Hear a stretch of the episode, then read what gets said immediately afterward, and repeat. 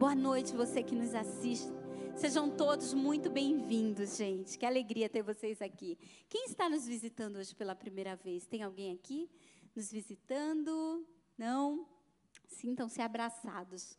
Amém? Seja bem-vinda, amada. Deus abençoe. No final, passa ali no nosso estande de integração. A gente tem um presentinho para te dar. Queremos te conhecer melhor. Amém? Amados, semana que vem é a, é a noite da celebração do ano, cantata de Natal. Você não pode perder. Amém?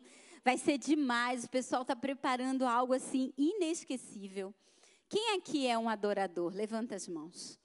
Amém? Então essa noite é o ápice desse ano, aonde você vai se entregar como uma adoração viva e agradável a Deus. Amém? Venha, traga seus amigos, seus parentes. É uma noite muito especial. Precisamos celebrar aquele que nos salvou. Amém? O seu nascimento e é com um coração muito alegre que nós queremos fazer esse convite. E eu quero te pedir, traz mais um, tá bom? Em nome de Jesus e reafirmando que nós só teremos os cultos no dia 25 e no dia 1 de janeiro, à noite, às 18h30. Amém? Pela manhã, você vai celebrar o Senhor junto com a tua família em casa. Mulheres, façam um almoço inesquecível. Homens, ajudem e vamos se alegrar. Amém? E à noite, todo mundo aqui, para a gente comemorar juntos, em nome de Jesus. Amém? Amém, queridos. Pastor Sebastião, um abraço, querido. Pastora Sueli. Que Deus os abençoe e tragam completamente restaurados em nome de Jesus.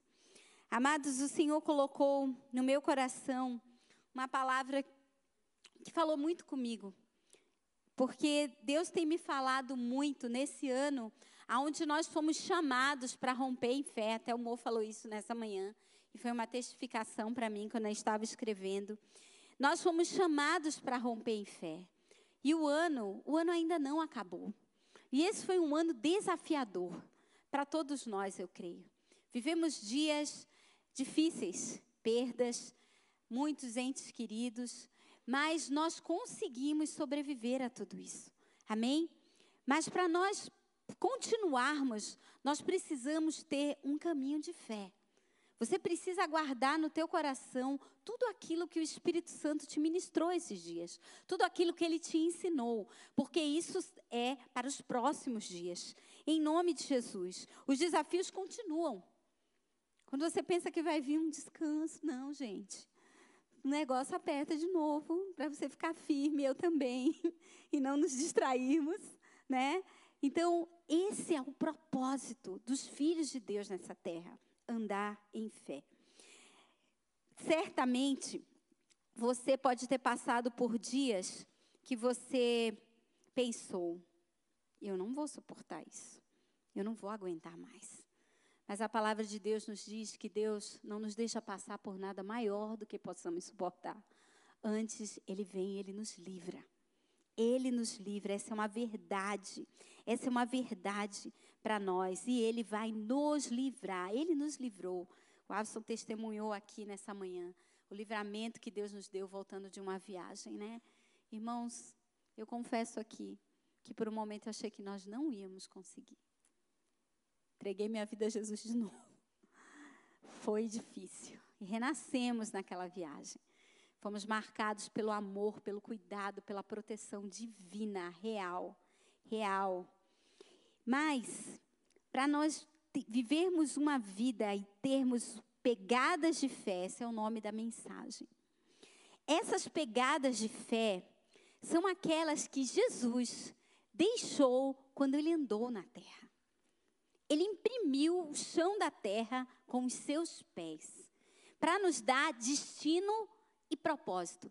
Isaías 66, 1 vai dizer que o céu é o meu trono, mas a terra é o estrado dos meus pés.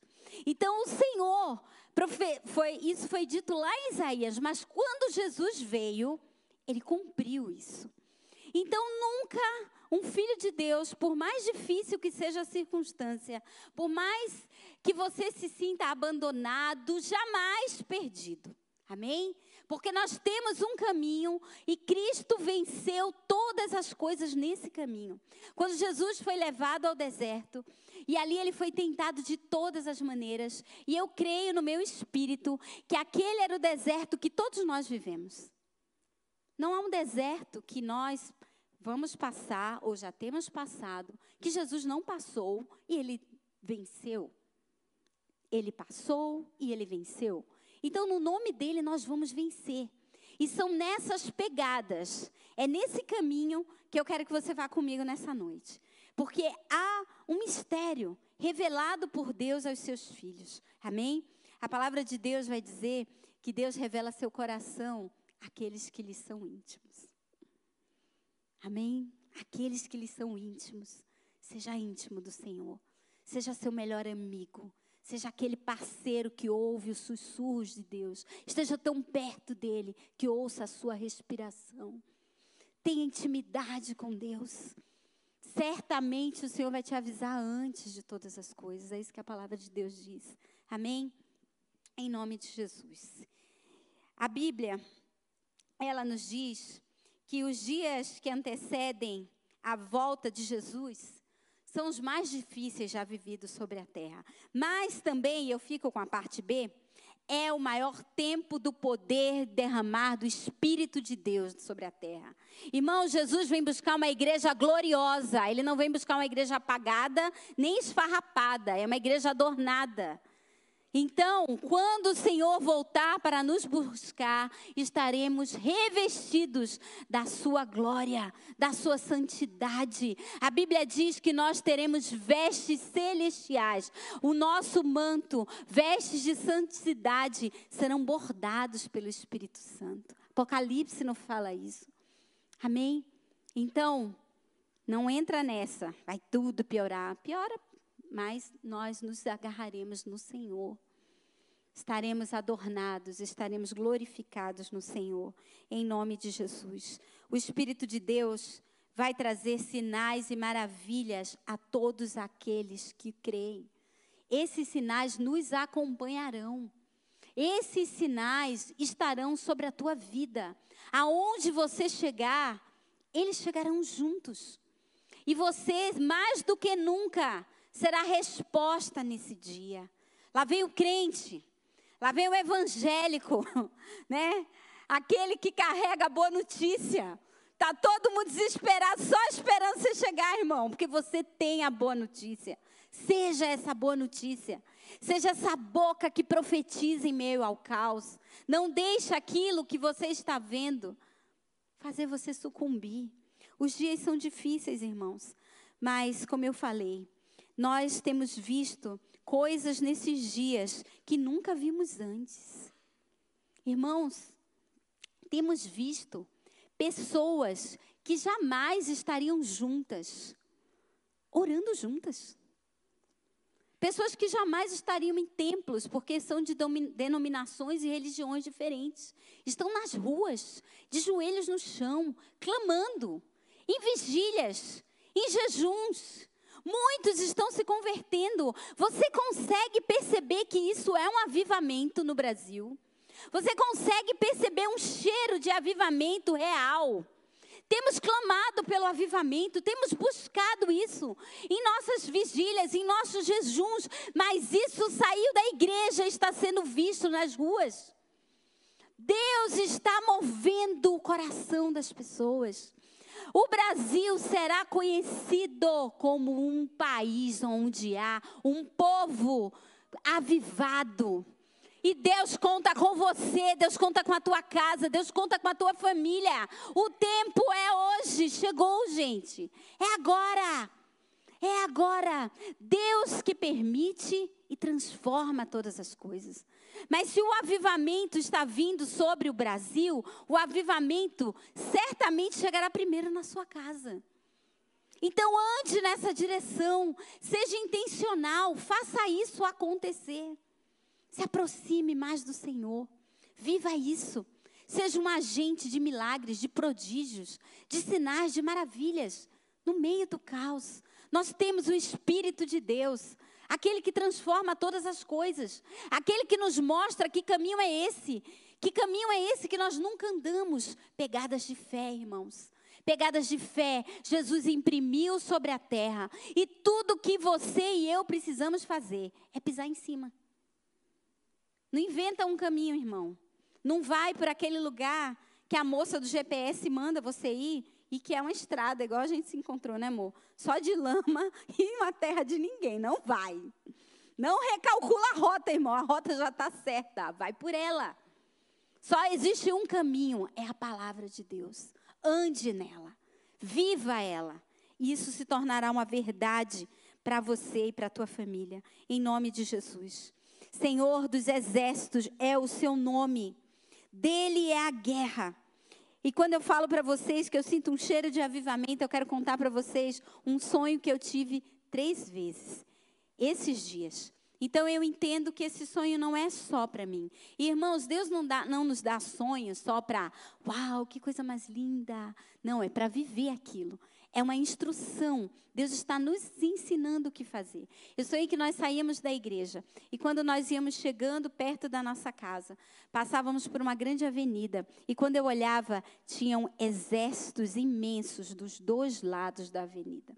Mas exércitos fortemente armados, com tanques, com com, com helicópteros, com aviões, e no meio daqueles exércitos haviam pessoas muito grandes, com armas que eu nunca tinha visto. E com roupas que brilhavam tanto que dentro do sonho, dentro do carro, eu falei: Deus, isso não é gente, né?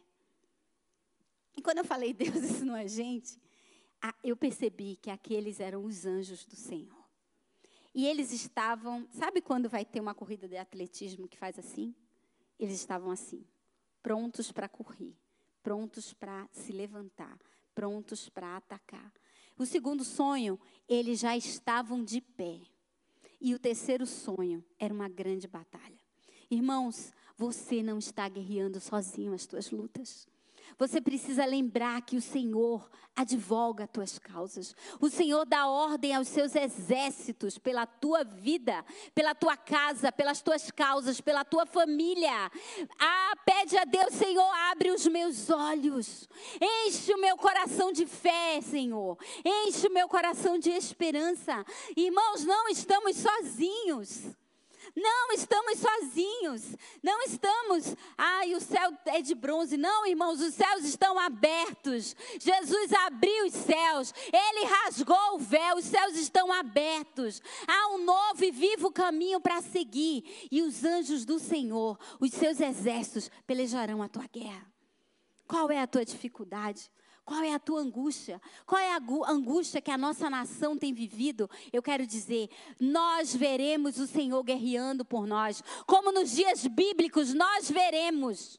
Nós veremos, chegaremos diante da guerra. Você vai chegar amanhã, na segunda-feira, é o dia da guerra, né, gente? E você verá que a guerra acabou. Você só vai ter que pegar os despojos, porque do Senhor é a guerra, amém? Ele proverá em nome de Jesus. Amém? Em nome de Jesus. Glória a Deus. Aplauda o Senhor. Aplauda Jesus, porque Ele é o Senhor dos exércitos e Ele nunca perdeu uma batalha. Em nome de Jesus. O nosso coração não se atemoriza das más notícias, antes continua firme, confiando no Senhor. Amém? Esse é você, isso sou eu. Em nome de Jesus. Irmãos, eu faço sempre isso. Tem um dia que você está muito angustiado, né? Tem um dia que você diz: Meu Deus, é hoje. Será que eu consigo chegar até o final? E aí você não sabe nem como orar. Você não sabe nem o que dizer. Ora a palavra, irmãos. Orem a palavra de Deus. Porque a palavra que sai da boca de Deus, ela se cumprirá. A Bíblia diz que ela é como a neve a chuva que desce do céu e molha a terra e faz crescer a semente. Mas depois ela se evapora e volta para as nuvens do céu. Assim é a palavra que sai da boca de Deus. Ela vai se cumprir na tua vida, então ore a palavra. Então, quando eu recebo uma notícia muito ruim, eu digo: Senhor, eu não me atemorizo das más notícias. O meu coração está firmado em Ti. E eu falo umas mil vezes e começo a orar e começo a profetizar. Aquilo vai tomando a minha mente e meu coração. E daqui a pouco o Senhor muda o ambiente. O Senhor muda a atmosfera. E nós chamamos a existência um milagre que parece que não existe. Irmãos, existe. Existe. O nosso Deus é Deus de propósito, é Deus de milagres. Creia nisso e não retroceda. Hebreus 11, 1 vai dizer: Aquele que se aproxima de Deus pela fé, acredita que Ele existe e que recompensa aqueles que o buscam. Amém? Muitas vezes, nesse caminho de fé, pisando nessas pegadas que Jesus já pisou, o Senhor nos dá uma palavra. O Senhor vem e Ele nos mostra, não o processo, mas Ele nos mostra o fim das coisas. Amém? Por que, Meg? Porque certamente, se Ele mostrar o processo de cada um, a gente não vai, né, gente? A gente desiste. Porque a gente vai sendo constituído no caminho. A minha força não é a mesma no começo da caminhada e no final da caminhada. No final da caminhada eu sou outra pessoa. Então o Senhor nos mostra o fim das coisas. Então essa noite eu quero começar com o final das coisas. Amém? Josué 3:1 diz assim: Eu quero te mostrar primeiro o fim da libertação do povo de Israel e a sua chegada na terra da promessa. Josué se levantou de madrugada e tendo ele todos os seus filhos e todos os filhos de Israel partido de Setim, vieram até o Jordão e pousaram ali an antes que passassem. Ao fim de três dias, os oficiais passaram pelo meio do arraial e deram ordens ao povo, dizendo: Quando vocês virem que os sacerdotes levitas estão levando a arca da aliança do Senhor seu Deus, saiam também do lugar em que vocês estão e sigam a arca. A arca representava a presença de Deus. Contudo, deixem uma distância de cerca de um quilômetro entre vocês e a arca. Não se aproximem dela. Dessa forma, vocês saberão o caminho pelo qual devem ir, visto que nunca antes passaram por tal caminho. Irmãos, o caminho de fé é um caminho que a gente nunca foi. A gente nunca foi. A gente tem uma promessa, está ali Josué, Deus tinha dito a Moisés que ia levar o povo até a terra prometida, mas coube a Josué cumprir aquela promessa. Mas aí tem um segredo. Como que você vai andar para um lugar que você nunca foi? Então, muitas vezes, nós somos desafiados na nossa família, no nosso ministério, no dia a dia, no trabalho, em negócios. Como você vai para um lugar que você nunca foi? Deixa a presença passar na frente. Amém? Mas deixa ela passar de um jeito que dê para você ver o que ele está fazendo. Ou seja, não tenha pressa. Não ande ansioso. Não fica apressando o Senhor. Não, deixa ele na frente. Aí daí, quando ele vai, você só vai pisando aonde ele pisa. Tem um livro que mara, maravilhoso que diz: Em seus passos, o que faria Jesus? Não é? É isso. O que faria Jesus se estiver, ele estivesse no meu lugar, estivesse no teu lugar, vivendo a circunstância que você está vivendo? Certamente, ele vai te responder, porque ele já fez isso. Ele já deixou esse caminho sobre a terra. Amém? Em nome de Jesus. E aí, então o Senhor, continuando aqui. Contudo, Nessa forma, vocês saberão o caminho pelo qual devem ir. Então o Senhor disse a Josué: Hoje começarei a engrandecer você aos olhos de todo Israel, para que saibam que, como eu estive com Moisés, assim estarei com você. Quando você é um homem e uma mulher que é guiado pelo Espírito, que deixa a presença passar na tua frente, o Senhor te levanta. O Senhor te levanta e Ele te engrandece. Por quê? Porque a tua caminhada glorifica o nome de Deus. É o que Deus falou para Josué aqui. Eu te levanto. Assim como estive com Josué, eu serei contigo. Você não vai entrar num lugar onde você vai se frustrar, não. Eu garanto a caminhada. É o que Deus está dizendo. Irmãos, não tem coisa pior do que irmos numa direção sem o Senhor. Gente, a gente não pode nem orar. Porque, vou dizer o quê? Deus, o Senhor mandou eu vir, Ele não mandou.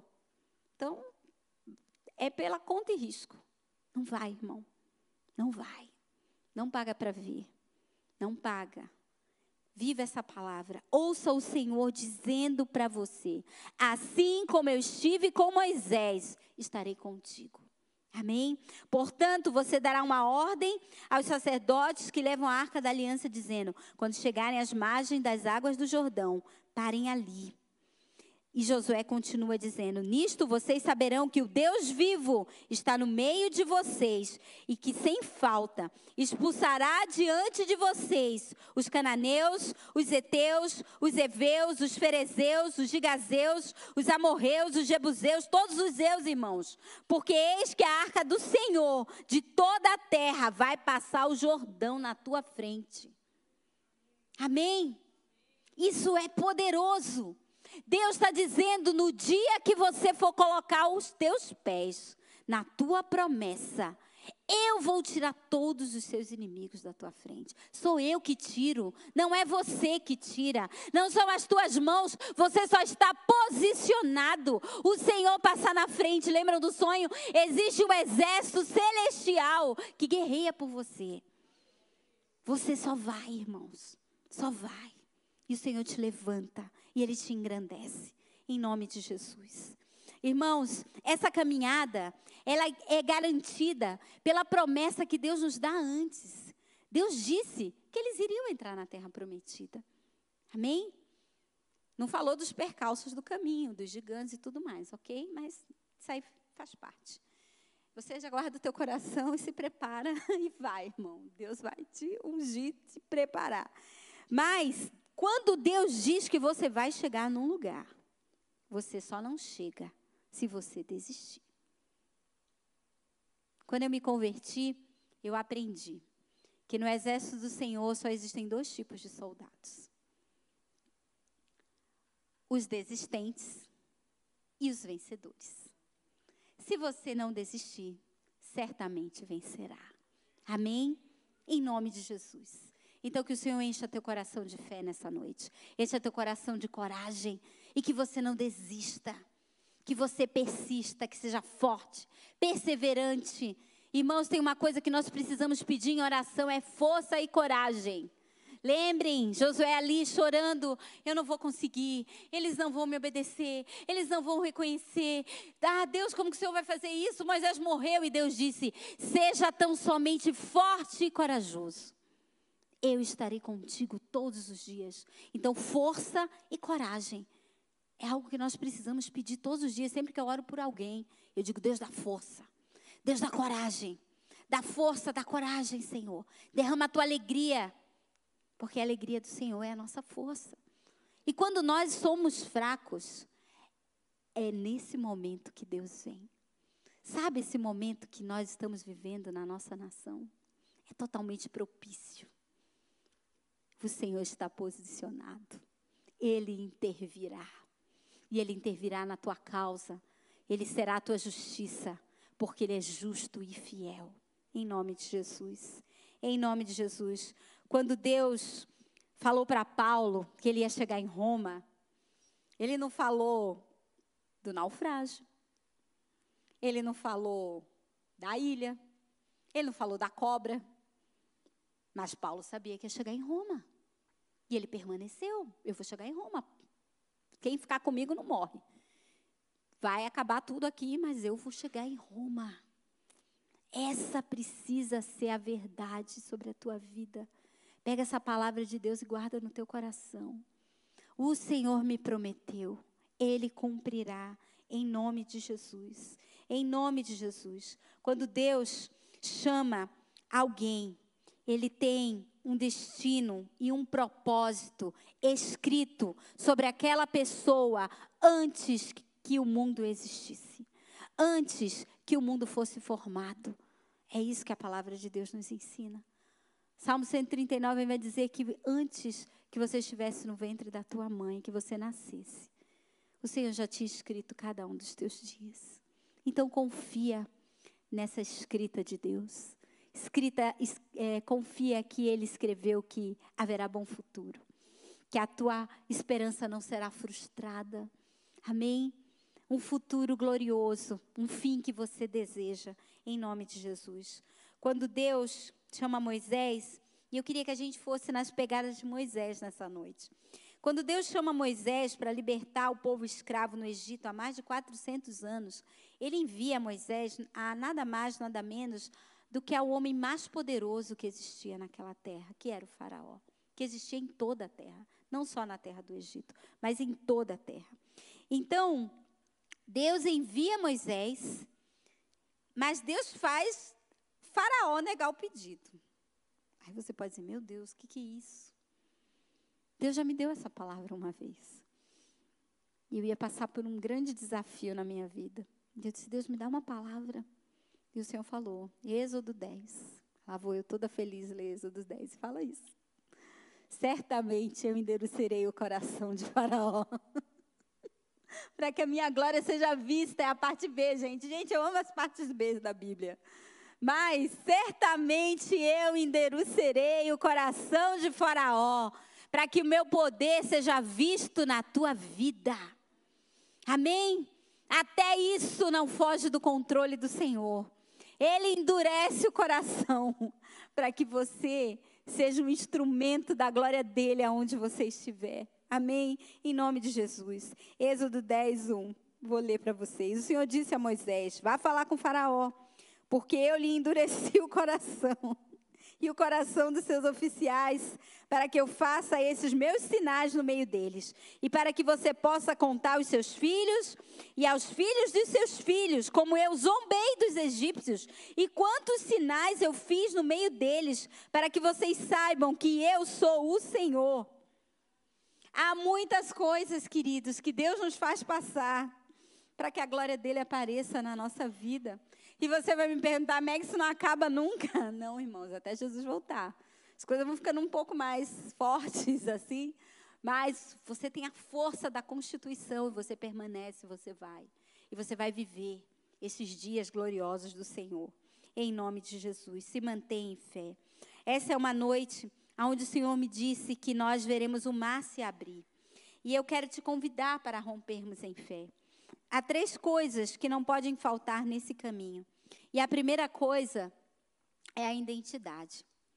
Irmãos, nós não vamos em lugar nenhum sem documento, certo? Meu pai, pelo menos, como legítimo carioca e do exército, ele dizia: ninguém sai para ir na esquina sem uma identidade. Então a gente ia na pracinha com a identidade. Então ninguém sai sem um documento. Para nada. Ok?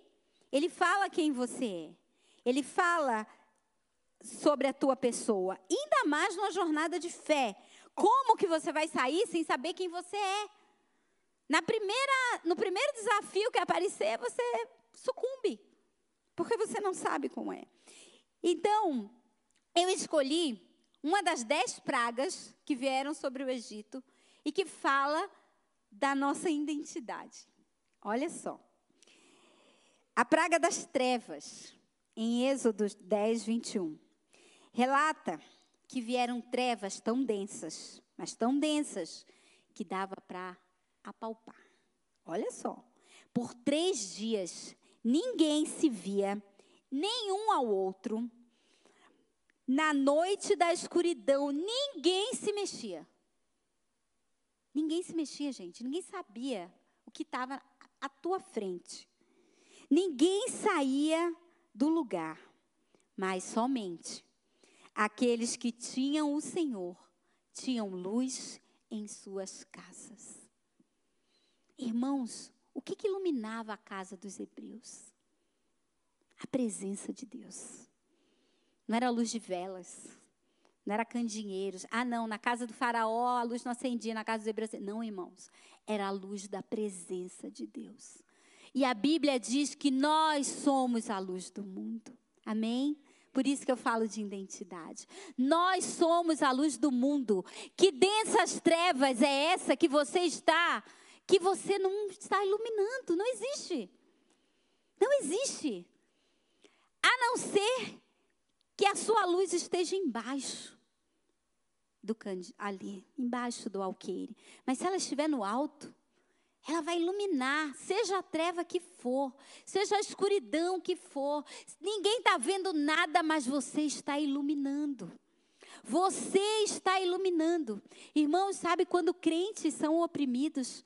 Quando crentes colocam a luz embaixo, embaixo da mesa, Já viu? Se você acender a luz do celular e colocar assim, você vai ver que a luz fica focada, mas as trevas ficam em voltas. Isso é um sinal para você entender uma figura ilustrativa para nós entendermos o que é uma opressão sobre os filhos de Deus. Nós somos oprimidos quando a luz que Deus nos deu está embaixo da mesa, mas quando ela está em cima, ela vai iluminar. Ela vai iluminar. Então, nessa caminhada de fé, a tua luz precisa estar no alto. No alto, iluminando. Vós sois a luz do mundo, Jesus falou. Essa luz aqui, nesse texto, especificamente, no original hebraico, era luz em todos os sentidos que você possa imaginar. E eu até anotei: relâmpagos, o sol, a alegria, a felicidade, a habitação, tudo isso. Mas, irmãos, hoje, naquele tempo, Deus não morava nas pessoas. Mas hoje, diga: Eu sou a habitação de Deus. Você é. Você carrega essa luz, você carrega essa presença de Deus. Nós fomos marcados e selados pelo Espírito Santo. E é essa luz que nos ensina a sobreviver os dias maus. Em nome de Jesus. Eu quero te dizer que o Espírito Santo, a luz que mora em você, ele nos ensina a viver e a andar sobre o caos. Jesus andou sobre aquilo que os apóstolos tinham medo. Eles tinham medo da tempestade. Eles tinham medo do que eles não, não sabiam o que fazer. Eles tinham medo do que estava embaixo do barco. Eles não estavam vendo. Não estavam vendo. E é assim nos dias da nossa aflição. Parece que o chão sai. Parece que o chão vai para um lado, vai para o outro, vai para um lado, vai para o outro. Você não sabe onde pisar. Mas Jesus diz: vem e anda sobre isso. Anda sobre as águas, anda sobre o caos no meu poder. Não olhe para o vento contrário, não olhem as fortes ondas, olhem para mim e não afundarão, diz o Senhor. Amém? Em nome de Jesus. Essa luz brilha em você. Quem aqui já chegou em algum lugar e que ninguém te conhece e diz assim: ai, você tem uma coisa diferente. Você tem um brilho. Já disseram isso para você? Tenho certeza que sim. É Jesus, irmãos. É Jesus. Jesus faz os olhos dos idosos brilharem. Já percebeu que os nossos vozinhos da igreja têm os olhos brilhantes? Eles não são como os outros, porque quando a gente vai envelhecendo, e a Bíblia fala sobre isso, que a primeira coisa que acontece é que os olhos vão ficando opacos. Mas aquele que tem Jesus nunca deixará de ter o brilho nos olhos a esperança, a fé, a coragem. Amém? Em nome de Jesus. Em nome de Jesus. Falando em luz em meio às trevas. Eu lembro aqui, e eu queria contar para vocês, de um momento em que nós fomos iluminados na nossa casa, literalmente pelo Senhor. Um pouco depois do meu marido ter voltado para Jesus e voltado para a igreja, ele começava, começou ali. Tivemos um processo de mais ou menos um mês e meio. Hoje eu sei que era um mês e meio, né? Naquele tempo eu achava que era para a vida inteira. Então, e eu ficava perguntando ao Senhor: Senhor, mas ele vai na igreja, mas ele vai em outros, continua indo em alguns outros lugares, isso não vai acabar. Você não vai fazer a sua obra completa. E meu coração se angustiava com aquilo. O meu coração se angustiava. E eu orava, e eu jejuava. E o Espírito Santo me levou a ler na palavra sobre a unção com óleo. Foi o Espírito Santo que me ensinou sobre isso. E ele me falou o poder daquele ato profético. E ele disse: unja tudo, filha. Mas, irmãos, eu sou muito intensa. E aqueles que me conhecem sabem disso. Eu levei ao pé da letra e eu ungi tudo na minha casa.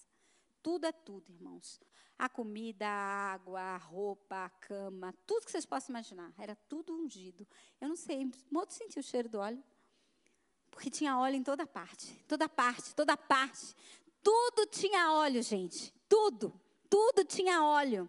Aí vocês podem pensar, meu Deus, que mulher maluca. Mas eu fiz exatamente o que Deus me falou.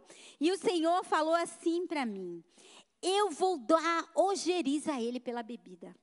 Enquanto você marca a tua casa com a minha presença, não vai haver dentro dele nenhum lugar onde eu não esteja. Aquilo era profético. Eu ungia a minha casa porque o Senhor ungia o meu marido.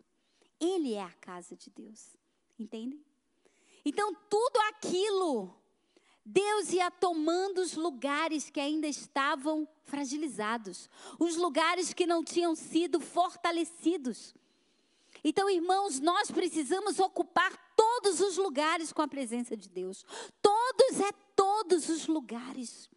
E aí, quando já estava ali nos últimos dias, eu também não sabia que era o último dia, mas era. Então, irmãos, quando o negócio piorar, não corram. É porque a bênção vai chegar, tá? O diabo toca a trombeta do inferno, que é para você correr, pensar que não vai acontecer nada. Esse é o papel do cão, mas você não vai fazer isso, você vai esperar no Senhor.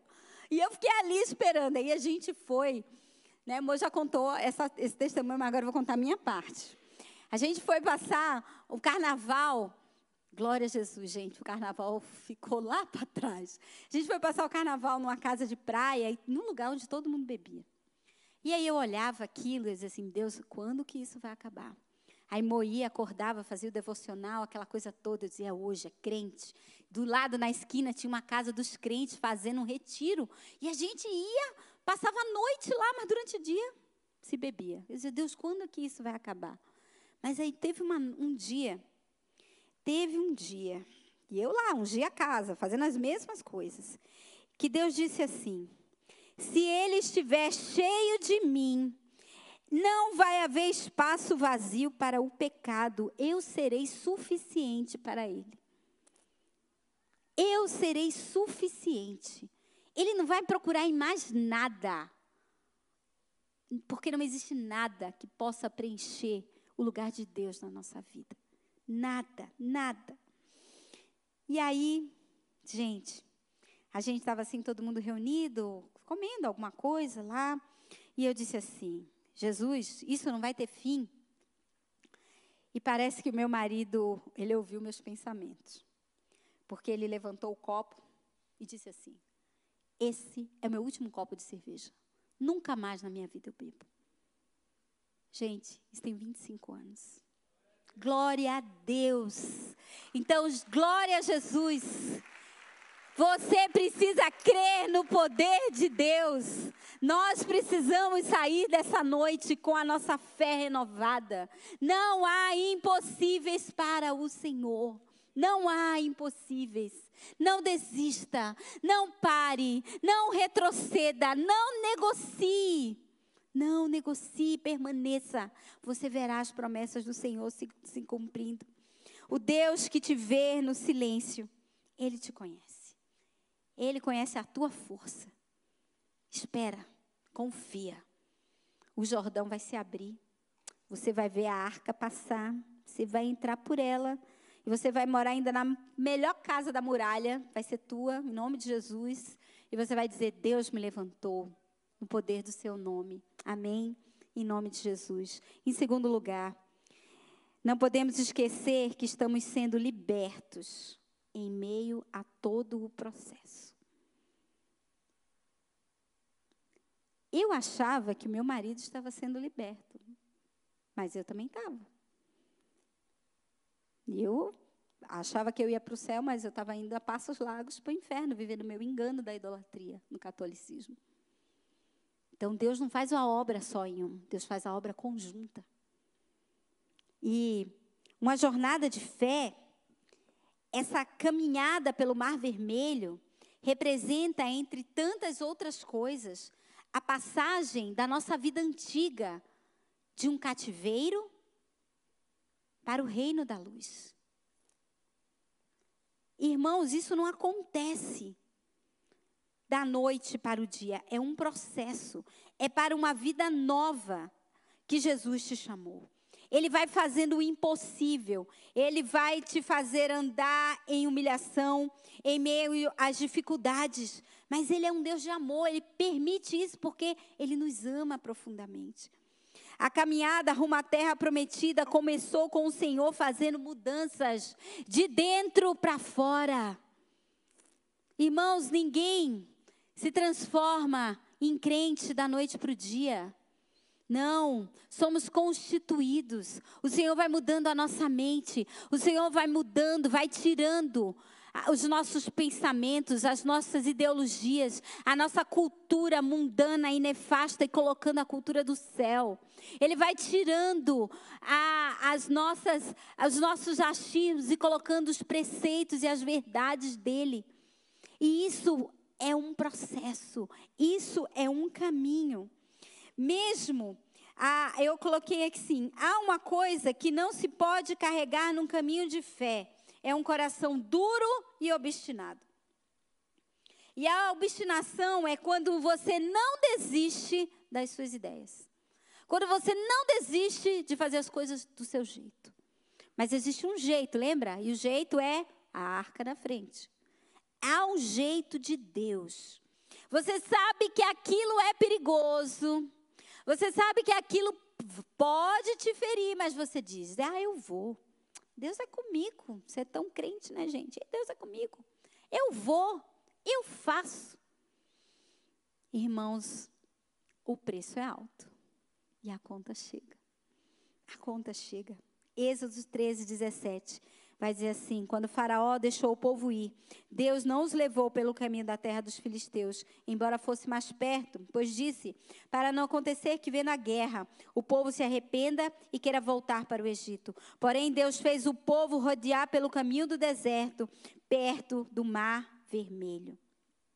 Deus levou o povo por um caminho mais longo por um caminho com mais dificuldades, só para eles não olharem para trás. Ah, eu gostava tanto daquilo, eu não vou deixar isso. E voltar atrás. Irmãos, você consegue perceber que Deus levou o povo para um caminho que não tinha saída? Eles imaginaram, vai por, vão por aqui. Eu acho que eles imaginaram assim. Acho, acredito que alguns conheciam que ali tinha um mar. Então eles pensaram assim: Deus vai congelar tudo e a gente vai passar andando aqui. Ou vai ter muitos navios e nós vamos embarcar neles. Irmãos, não tinha nada. Só estava o marzão lá mesmo. Por quê? E aqui temos um segredo espiritual. Porque a natureza obedece à voz de Deus. Para Deus, é muito mais fácil dizer: mar, abra-se, e o mar se abre do que mudar a obstinação do coração do homem. É muito mais fácil. Fácil por quê? Não que haja coisas difíceis para Deus, porque nós temos o livre-arbítrio. E é algo que Deus respeita. E é algo que Deus considera. Então, vamos pelo caminho mais difícil. Não foi somente para Deus mostrar o poder dele para aquele povo, mas foi principalmente o amor de um pai que livra os seus filhos de voltarem atrás. Quantas vezes isso acontece conosco? A gente quer muito uma coisa, a gente ora, a gente jejua, a gente fica ali, fica, fica, fica, fica, e aquilo não acontece. E aí você chora e você reclama, e eu também. Deus está me livrando, irmão. De quem? De mim mesma. Deus está nos livrando. Creia, ele tem uma jornada de fé para você. O mar vai se abrir. Em nome de Jesus. Amém? Em nome de Jesus. Na obstinação não pode fazer parte da nossa vida. A Bíblia diz que esse caminho santo, Isaías 35, é um caminho santo que nenhum louco erra quando entra por ele. Então, quando você está nas pegadas de Jesus, você não vai errar. Você não vai falhar. Você não vai retroceder. Você não vai viver a vergonha de entrar num projeto que depois você vai ter que fazer o caminho de volta. Queridos, não tem nada mais difícil do que fazer o caminho de volta. Porque você vai ter que lidar com o cão te acusando. Você vai ter que lidar com a vergonha. Você vai ter que lidar com as acusações. Você vai ter que lidar com as pessoas dizendo: Ah, mas eu te disse que não ia dar certo né? É difícil o caminho de volta. Então permanece naquilo que Deus te falou. Permanece na palavra que Deus te deu. Ela vai se cumprir em nome de Jesus. Eu te pergunto nessa noite o que te guia, como você se move Quem você consulta? Quem você consulta? Em nome de Jesus, quando Deus, no versículo 14, chama Moisés, ele diz assim: Diga aos filhos de Israel que voltem, se acampe diante de Piairote, entre Migdol e o mar diante de Baal Zefron. Em frente desse lugar, junto ao mar, vocês acamparão. Então o faraó dirá a respeito dos filhos de Israel: estão desorientados na terra, estão presos no deserto. Eu vou endurecer o coração de Faraó, Deus está dizendo, para que os persiga, e serei glorificado em Faraó, em todo o seu exército. E os egípcios saberão que eu sou o Senhor. E eles assim o fizeram. O inimigo fala da gente como Faraó falava de Moisés com os seus. Ele fala a eles, eu vou desorientar eles naquela igreja. Eu vou desorientar aqueles brasileiros que estão pensando que vão conseguir alguma coisa. Não vão. Isso é mentira, irmão. Mentira, porque Deus já designou a terra prometida ao seu povo. Deus já escreveu a tua vitória. Então não desista, não ouça. Não ouça. E muitas vezes essas distrações, essas desorientações são as coisas aonde ainda estamos envolvidos. As nossas escolhas, cativeiros espirituais, coisas que ainda não renunciamos. Eu sempre pergunto a Deus: Deus, eu ainda tenho alguma coisa na mão do inimigo? Se tem, o Senhor me mostra que eu já quero renunciar. Senhor, ainda existe algo que eu tenho que quebrar? Ainda existe algo que eu preciso colocar na cruz? fora a minha carne todos os dias, né? Mas existe algo que fale contra mim, que dê legalidade ao inimigo, para que ele desoriente a minha vida? Essas são perguntas que todos nós precisamos nos fazer. Precisamos nos fazer para podermos andar livres. Livres.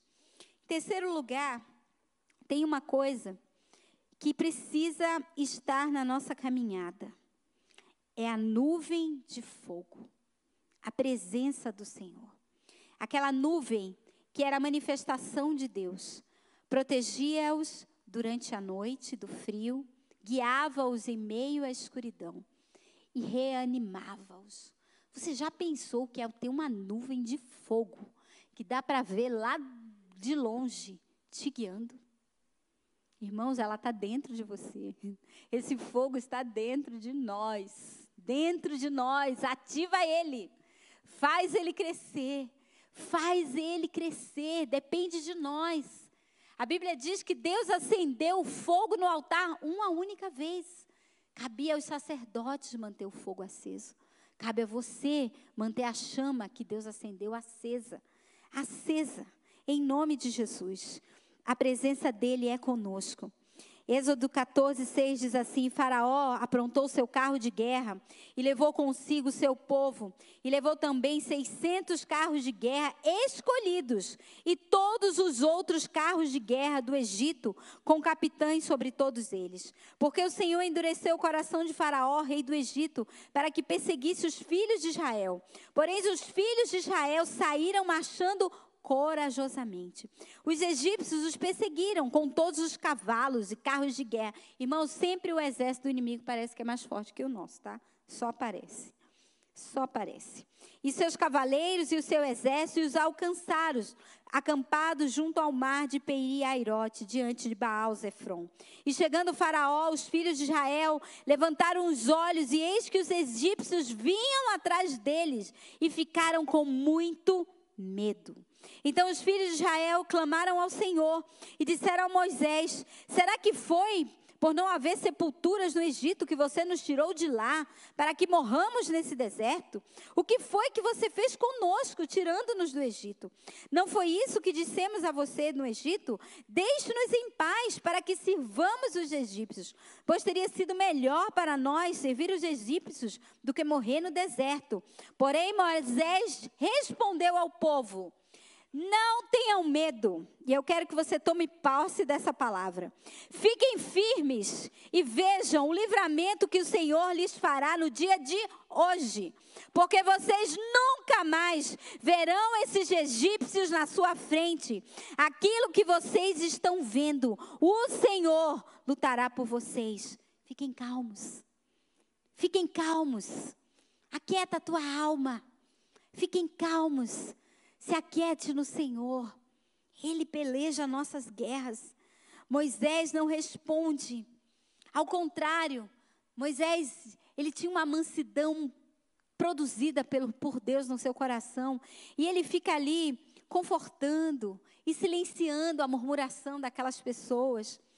Irmãos, não temer é o nosso dever. Quando nós não podemos sair dos problemas. Mas o medo vem. Todo mundo tem medo. Mas esse medo não pode ser um medo produzido por Satanás. Espírito de medo. Esse medo pode ser o medo que Jesus, em algumas traduções dizem angustiado, em outras medo. Mas Jesus nunca sentiu medo. Jesus foi angustiado no Getsemane. Ele foi como que espremido. Ele foi confrontado de todos os lados. Esse é o medo que nós podemos viver. O outro medo não. OK? O outro medo não que não haja entre nós espírito de medo promovido pelo inimigo. Amém? Que o Senhor nos revista de força, de coragem para irmos além, para avançarmos, porque fiel é o que nos prometeu. Em nome de Jesus. Fiquem parados e não pensem em se salvar lutando. Esperem. Esperem as ordens de Deus. Observem. Recomponham-se com total confiança em Deus, a grande salvação que o Senhor vai nos trazer. Amém? Irmãos, não que a murmuração não entre na nossa boca, isso também é muito importante. Porque a murmuração é uma oração para o diabo. É, nó, é você e eu dizendo que Deus não é suficiente, que Ele não sabe fazer a obra, que era muito melhor no Egito. Ah, quem me dera, está sendo açoitada pelo cão, está amarrado em nome de Jesus. Não, não olhe para trás. Não tenha saudades do teu aprisionamento, nunca. Foi para a liberdade que Cristo nos chamou. Aquele povo estava fazendo isso. Nós precisamos vencer o medo. Deus está conosco. Há sempre um caminho aberto. Há sempre um caminho aberto, há sempre um livramento para nós e para nossa família. Ah, irmãos, aquilo que nós não temos fé para fazer, a nossa obediência alcança. Amém? A nossa obediência alcança. Vai ter dias que nós não vamos sentir nada. Irmão, quem sente é a alma. O espírito se move pela palavra. A alma sente. Ah, eu sinto vontade, eu não sinto vontade. Ah, eu quero, ah, eu não quero. Ah, eu estou assim, ah, eu estou assim. Não. Você lê e você obedece. Sem querer, irmão. Sem fé, sem coragem. Vai indo. Vai indo no caminho que Deus te mandou. Vai fazendo o que Deus mandou você fazer. Faz aquilo que o Senhor te pediu.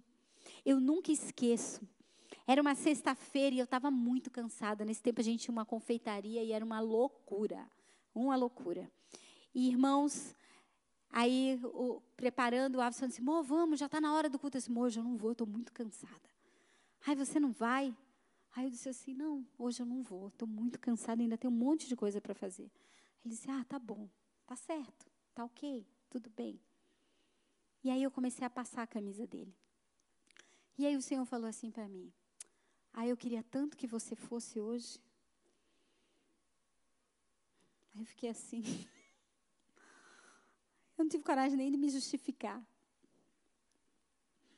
Porque ele falou isso e se calou. E aí, quando o Abson saiu do banheiro, eu já estava pronta. Ele, você já está pronta? Eu digo, tô, já estou pronta. Eu vou. Deus disse que queria que eu fosse. Não sei. Disse que era para eu ir. E as coisas? Eu digo, eu faço de madrugada quando eu voltar. Tem gente aqui que conhece essa história de perto. E aí, irmãos, eu cheguei e fui para ali, ó, na intercessão. E aí, antes do culto começar, eu disse: Ó, oh, Senhor, eu vim, o Senhor sabe como eu estou, então me renova. E aí ele disse assim para mim: Fiquei feliz que você veio.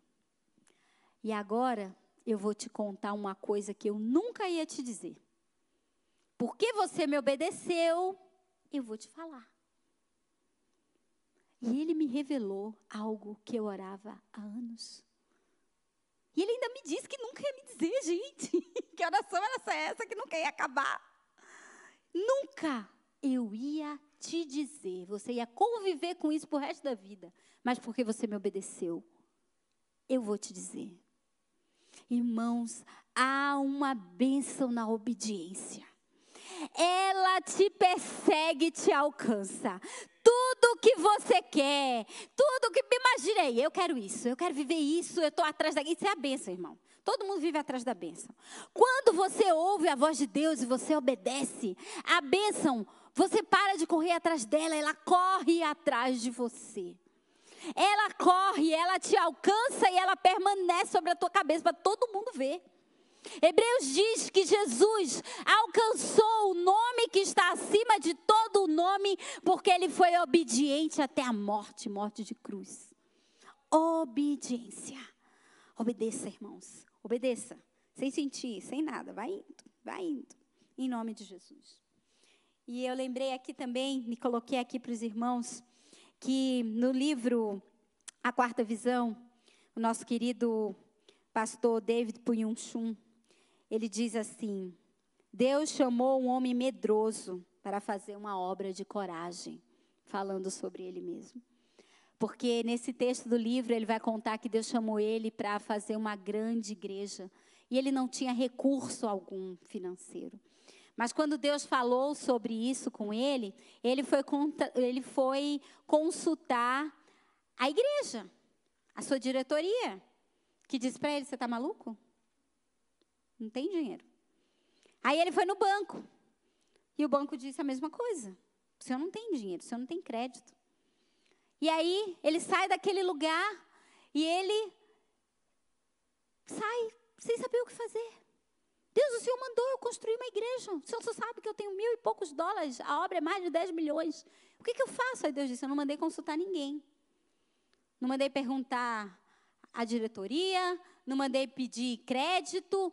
Eu não perguntei. Eu pensei que você ia me perguntar assim: aonde você quer que eu construa a igreja? Aí ele disse: e aonde é, Senhor? Vamos lá. Aí foram.